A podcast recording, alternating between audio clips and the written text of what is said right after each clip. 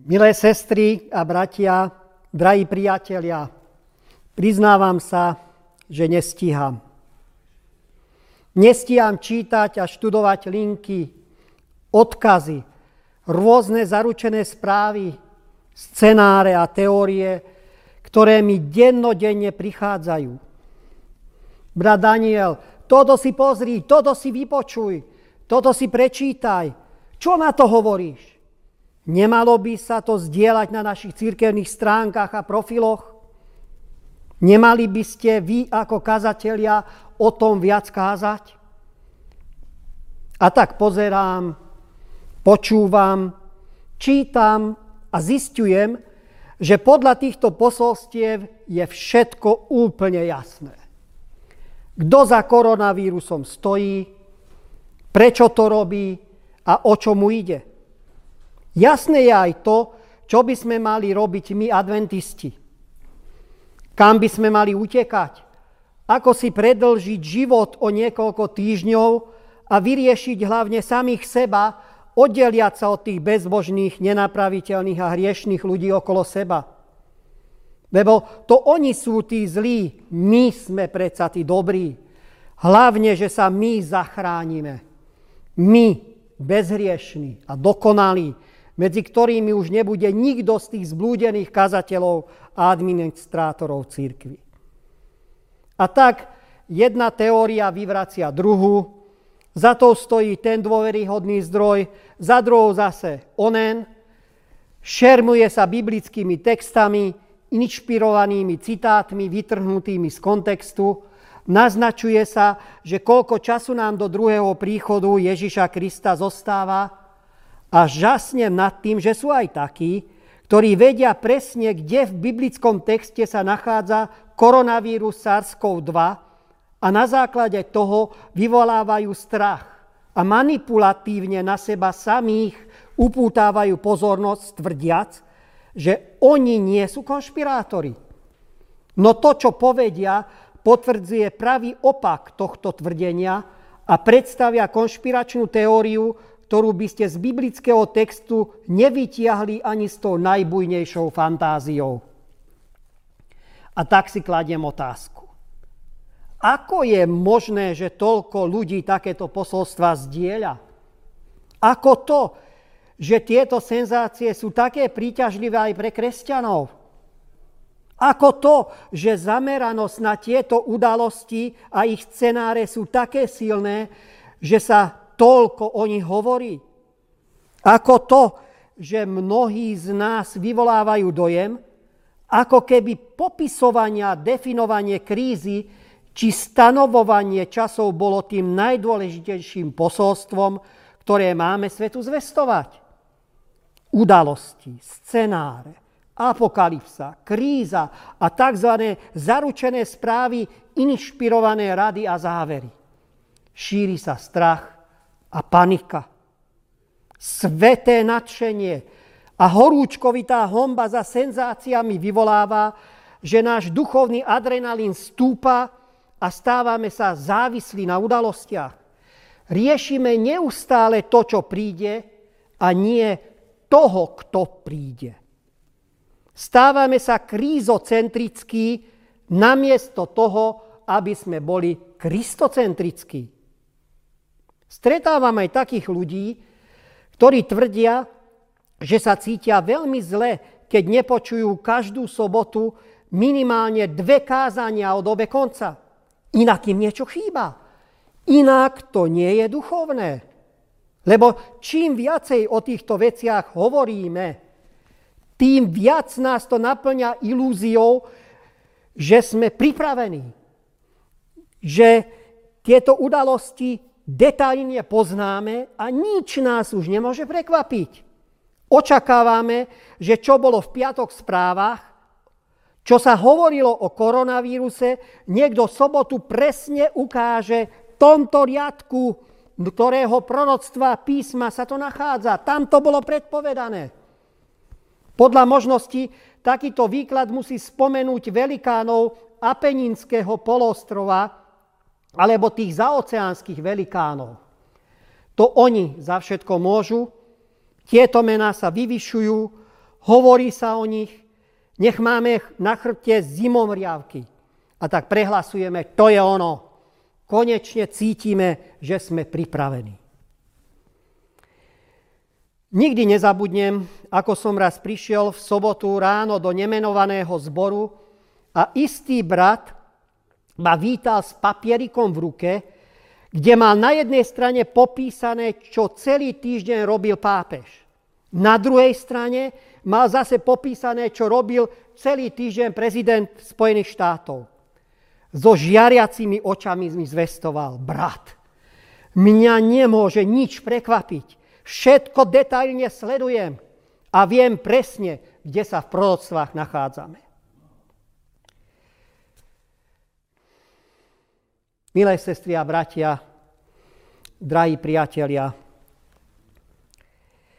chcem a pozývam vás, aby sme počas tohto nášho uvažovania sa odpútali od všetkých týchto správ a udalostí a aby sme zamerali svoju pozornosť na Božie slovo. Čítam príbeh, ktorý je zapísaný u Matúša v 14. kapitole a od 22. po 33. verš. Na to hneď prikázal učeníkom nastúpiť do člna a ísť pred ním na druhú stranu, kým nerozpustí zástupy. Keď rozpustil zástupy, vystúpil na vrch do samoty modliť sa. Keď sa zvečerilo, bol tam sám. Čln bol vzdialený od brehu už mnoho stadií a zmietali ním vlny, pretože vietor fúkal. Fúkal proti ním. Počas štvrtej nočnej stráže prišiel k ním kráčajúc po mori. Keď ho učeníci videli kráčať po mori, prestrašení hovorili. To je prízrak. A od strachu kričali. Ale Ježiš sa im hneď prihovoril. Zmužte sa, ja som. Nebojte sa. Peter mu odpovedal, pane, ak si to ty, tak rozkáž mi, aby som prišiel k tebe po vode. On povedal, poď. Peter vystúpil z člna, kráčal po vode a šiel k Ježišovi. Ale keď videl, že vietor je silný, zlakol sa. Začal sa topiť a kričal, páne, zachráň ma. Ježiš hneď vystrel ruku, chytil ho a povedal mu, maloverný, prečo si pochyboval? Len čo nastúpili do člna, vietor utichol. Tí, čo boli v člne, kláňali sa mu a hovorili, naozaj si Boží syn. Ježiš a jeho učeníci. Práve prežili spoločný zázrak nasýtenia niekoľko tisícového zástupu. Len mužov bolo 5 tisíc, so ženami a deťmi ich muselo byť minimálne 15 tisíc. Z dvoch chlebov a z piatých rybičiek sa najedli všetci a ešte zostalo 12 košov Učeníci i zástup sú nadšení. Ján vo svojom evaneliu upresňuje, že atmosféra, ktorá po tejto udalosti vládla, smerovala k tomu, že Ježiša zastup vyhlási za kráľa. Tu Ježiš urobil veci, ktoré jasne ukazujú, že mal všetko pod kontrolou. Učeníkov, ako uvádza Marek, prinútil, aby si sadli do člna a prepravili sa na druhú stranu jazera. On sám medzi tým rozpustil zástup a odobral, ako biblický text hovorí, odobral sa na vrch modliť. Učeníci sa vydali na plavdu. Prišla však náhle búrka, vietor, vlny a skúsení rybári a veslári bojujú o svoj holý život. Robia všetko, čo môžu. Marek vysvetľuje, že Ježíš ich videl z brehu trápiť sa a tak im sa pomáhal na pomoc. Zrazu sa objaví pri učeníkoch smerujúc vedľa loďa, ako by ju chcel obísť. Ale učeníci si myslia, že to je oblúda, prízrak a neskutočne sa vylakajú. Zlaknú sa. Nenapadlo ich, že by to mohol byť ten, kto ich na more poslal. Nenapadlo ich, že práve po týchto vlnách a v tej výchrici sa k ním približuje Ježiš. Ten Ježiš, ktorý pred pár hodinami nasítil celý veľký zástup. Ten Ježiš, ktorého chceli urobiť kráľom. Ten Ježiš, na ktorého v tom horúčkovitom zápase o holý život úplne zabudli. Práve tá kríza, ktorú momentálne prežívali, im priblížila Ježiša, no oni ho nespoznali. Strach ich úplne paralizuje. Až keď Ježiš prehovorí, dúfajte, ja som. Nebojte sa. Ozýva sa vždy pohotový Peter a na potvrdenie toho, že sa mu nesníva, že to je naozaj Ježiš, prosí, aby mohol po vlnách prísť k nemu. Vystupuje z člna, dívá sa uprene na Ježiša a kráča po vode. Nerieši techniku, nerieši fyziku. Možno si ani poriadne neuvedomuje, že čo sa deje. Približuje sa v Ježišovi a v tom na to začína myslieť. Text hovorí, že sa pozrie na vlny, výchor, začne riešiť to, čo je okolo neho už nemá uprený zrak na Ježiša. Už rieši vietor, rieši vlny a začína sa báť. Následkom toho je, že sa ponára, topí sa, zúfalo vykrikne, pane, zachráň ma. Ježiš mu podáva ruku, nazýva ho maloverným a vytýka mu, že pochyboval. Spolu nastupujú do člna búrka sa utíši a zrazu sú na druhom brehu. Drahí priatelia, nenachádzame sa aj my dnes tu a teraz v podobnej situácii ako učeníci raz vtedy a tam pred asi 2000 rokmi v Čone? Nevalí sa snáď na nás vietor a nebyčujú nás vlny pandémie vyvolanej koronavírusom? Možno nie je tak dramatický ako v čínskom Wuhane, severnom Taliansku, Španielsku, Veľkej Británii či v americkom New Yorku. Ale dôsledky opatrení, ktoré táto pandémia prinútila aj náš štát prijať, nás bezprostredne obmedzujú. Zákaz schádzania, zákaz cestovania, príkaz nosiť rúška či dezinfikovať si ruky a následná ekonomická kríza to všetko rozkolísáva člny našich životov, rodín, zborov, celej spoločnosti tak, ako čln s učeníkmi vtedy a tam na Genezareckom jazere pred asi 2000 rokmi.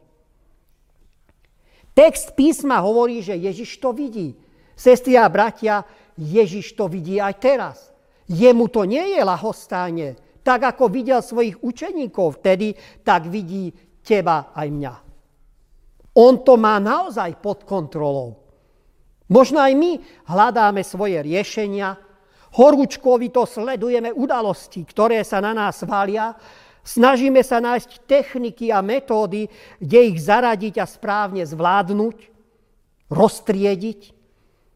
A nie sme natoľko Nemôže sa nám stať, že sme natoľko zamestnaní uvažovaním a hľadaním toho, ako byť dokonalý, bezhriešný a ako zvíťaziť nad tým, čo nás premáha a unavuje, že už ani nedokážeme vôbec rozpoznať Ježiša. Toho Ježiša, ktorý k nám dnes prichádza, tak ako vtedy k učeníkom po vlnách rozbúreného Genezareckého jazera. Prichádza k nám práve uprostred búrky neistot, vln strachu, ktoré nás zavalujú. Nie je práve toto ten čas, kedy by sme si mali uvedomiť, že sa máme upnúť k, ne- k nemu a nie na boj s tým, čo nás premáha. Nemali by sme sa zamerať na Ježiša, dívať sa na neho tak úplne a úplne prirodzene začneme kráčať po vlnách ako Peter. To, čo sa najviac bojíme, to, čo permanentne zamestnáva našu myseľ, môže byť zrazu prekonané. Nie preto, že sme našli techniku či metodiku prekonávania riečnosti, ale preto, že sme odpútali svoju pozornosť od sledovania seba a udalostí okolo a, a preto, že sledujeme Ježiša. Prestali sme byť krízocentrickí a stávame sa kristocentrickí. Čo sa stalo s Petrom, keď spustil svoj zrak z Ježiša? Bol tam, kde predtým. Začal sa báť a strachovať. Za, začal riešiť vietor, vlny, techniku chodenia po vode a výsledkom toho bolo, že smeroval ku dnu. Milá sestra, milý brat, drahý priateľu, možno si aj ty spustil, spustila svoj zrak z Ježiša a dívaš sa na to, čo sa na teba valí. Riešiš, čo sa v pozadí deje, kto je za to zodpovedný a horúčkovito zvyšuje svoj duchovný adrenalín.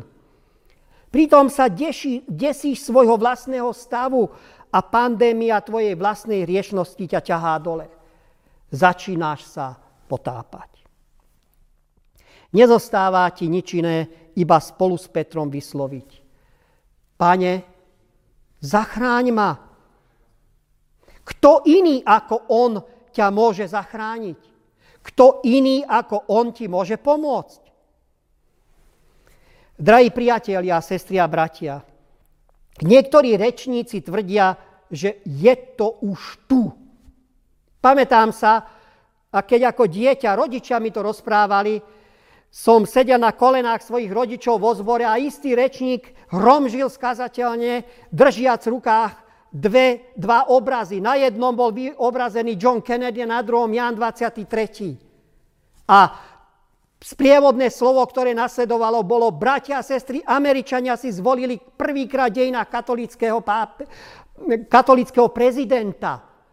A už je to tu, už Ježiš prichádza. Viete, koľko rokov odtedy uplynulo? Alebo keď George Bush s Jánom Pavlom II sa pričinili o to, že sa zosypal komunizmus. A znova rečníci hromžili, už je to tu, už to prichádza. Sestri a bratia, už veľmi veľa rokov odvtedy uplynulo. A potom prišli ďalší, ktorí, ktorí tvrdili, že Ronald Reagan je ten, ktorý to prinesie. Potom prišli ďalší a ďalší. Dokonca, keď bol Obama americkým prezidentom, na niektorých serveroch sa ukázalo e, nejaké video alebo vysvetľovanie, kde v hebrejskom texte meno Obamovo bolo nájdené a to je ten posledný prezident Spojených štátov. A potom prišiel Ronald Reagan a, ako som spomenul, a neskôr prichádza Donald Trump, ktorý bol zvolený a všetko je zase inak a znova sa hľadá. Znova on je zodpovedný, znova on za tým stojí a spolupracuje. Sestri a bratia, dejiny sveta sa končia, treba sa pripraviť nakoniec na utrpenie, na prenasledovanie.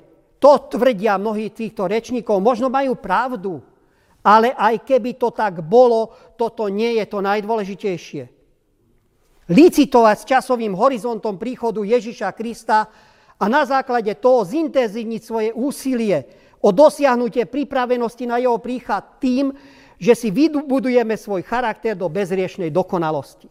Toto snaženie je tak zbytočné, ako snaženie Petra chodiť po vodách pohľadom na udalosti, ktoré sa okolo neho diali. Nie kríza má byť centrom nášho uvažovania. Nie to, čo príde, ale ten, kto príde. Ježiš Kristus, náš Pán a Spasiteľ, iba pohľadom upreným na Ježiša, zaoberaním sa ním, jeho životom, službou, smrťou, skriesením sa môže v nás niečo udiať. Tak ako apoštol Pavol hovorí u Židom Hebrejom 12. kapitole 2. verši, upierajme zrak na Ježiša, pôvodcu a z, završovateľa našej viery. Miesto radosti, ktorá sa mu ponúkala, pretrpel muky na kríži, pohrdol potupou a teraz sedí po pravici Božieho trónu. Prekrát profesora Roháčka hovorí, hľadiac tá na veľvodcu viery dokonávateľa Ježiša. Nie hľadiac na okolnosti, nie hľadiac na udalosti, nie hľadiac na krízu, ale hľadiac na Ježiša. Moja úloha je pozrieť sa vierou na Neho.